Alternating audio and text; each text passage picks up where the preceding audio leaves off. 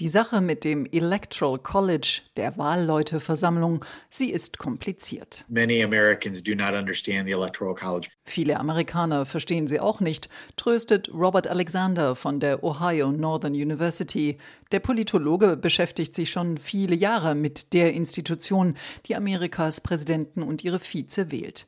Und zur Erklärung fängt der Experte ganz vorne an, bei den Verfassungsvätern. They did want a representative democracy. Die hätten eine repräsentative Demokratie gewollt, auch weil sie fürchteten, dass das Land zu groß und die Informationsmöglichkeiten für die Bürger im 18. Jahrhundert zu dürftig waren, um den Präsidenten direkt zu wählen. Das sollten stattdessen Wahlleute in den einzelnen Bundesstaaten übernehmen. Die Gretchenfrage schon damals, wie viele Wahlleute bekommt jeder Staat? Nach langen Debatten stand der Kompromiss, der im Prinzip bis heute gilt. Jeder Staat bekommt so viele Wahlleute, wie er Abgeordnete im Repräsentantenhaus hat, plus zwei weitere für jeden Staat, unabhängig von seiner Größe.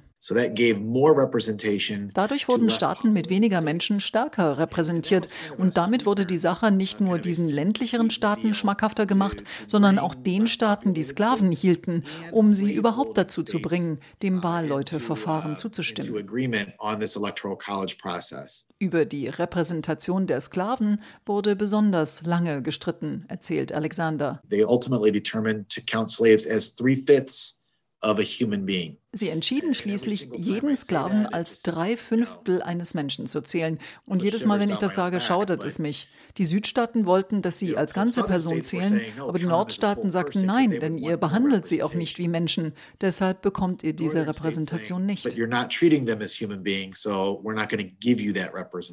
Und auch wenn die Sklaverei längst Geschichte ist, das demokratische Grundprinzip, eine Person gleich eine Stimme, erfüllt das Wahlleutesystem bis heute nicht. This is one of the, the the biggest criticisms uh, that one person does not equal one vote throughout the country. Im dünn besiedelten Wyoming beispielsweise repräsentiert eine Wahlperson rund 150.000 Wähler, in Kalifornien dagegen eine halbe Million.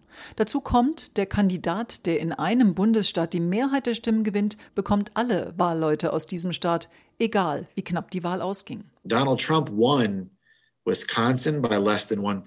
Donald Trump gewann in Wisconsin mit weniger als einem Prozent Vorsprung, genau wie in Michigan und Pennsylvania. Und in Florida war es rund ein Prozent mehr. Und in diesen vier Staaten hat er trotzdem 100 Prozent der Wahlleute bekommen.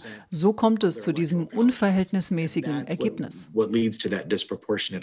Das Electoral College ist umstritten und zäh. Über 700 Versuche gab es, die Versammlungen zu reformieren oder ganz abzuschaffen ohne Erfolg. Und das hat vor allem einen Grund, sagt Alexander. Das Prinzip, dass der Gewinner in einem Staat alle Stimmen bekommt, stützt das Zwei-Parteien-System. Wenn die Stimmen der Wahlleute proportional verteilt würden, hätten auch andere Parteien eine Chance. The two parties are the ones that are writing the rules. Die beiden Parteien legen die Regeln fest und sie werden die Regeln nicht ändern. They're not going to change those rules.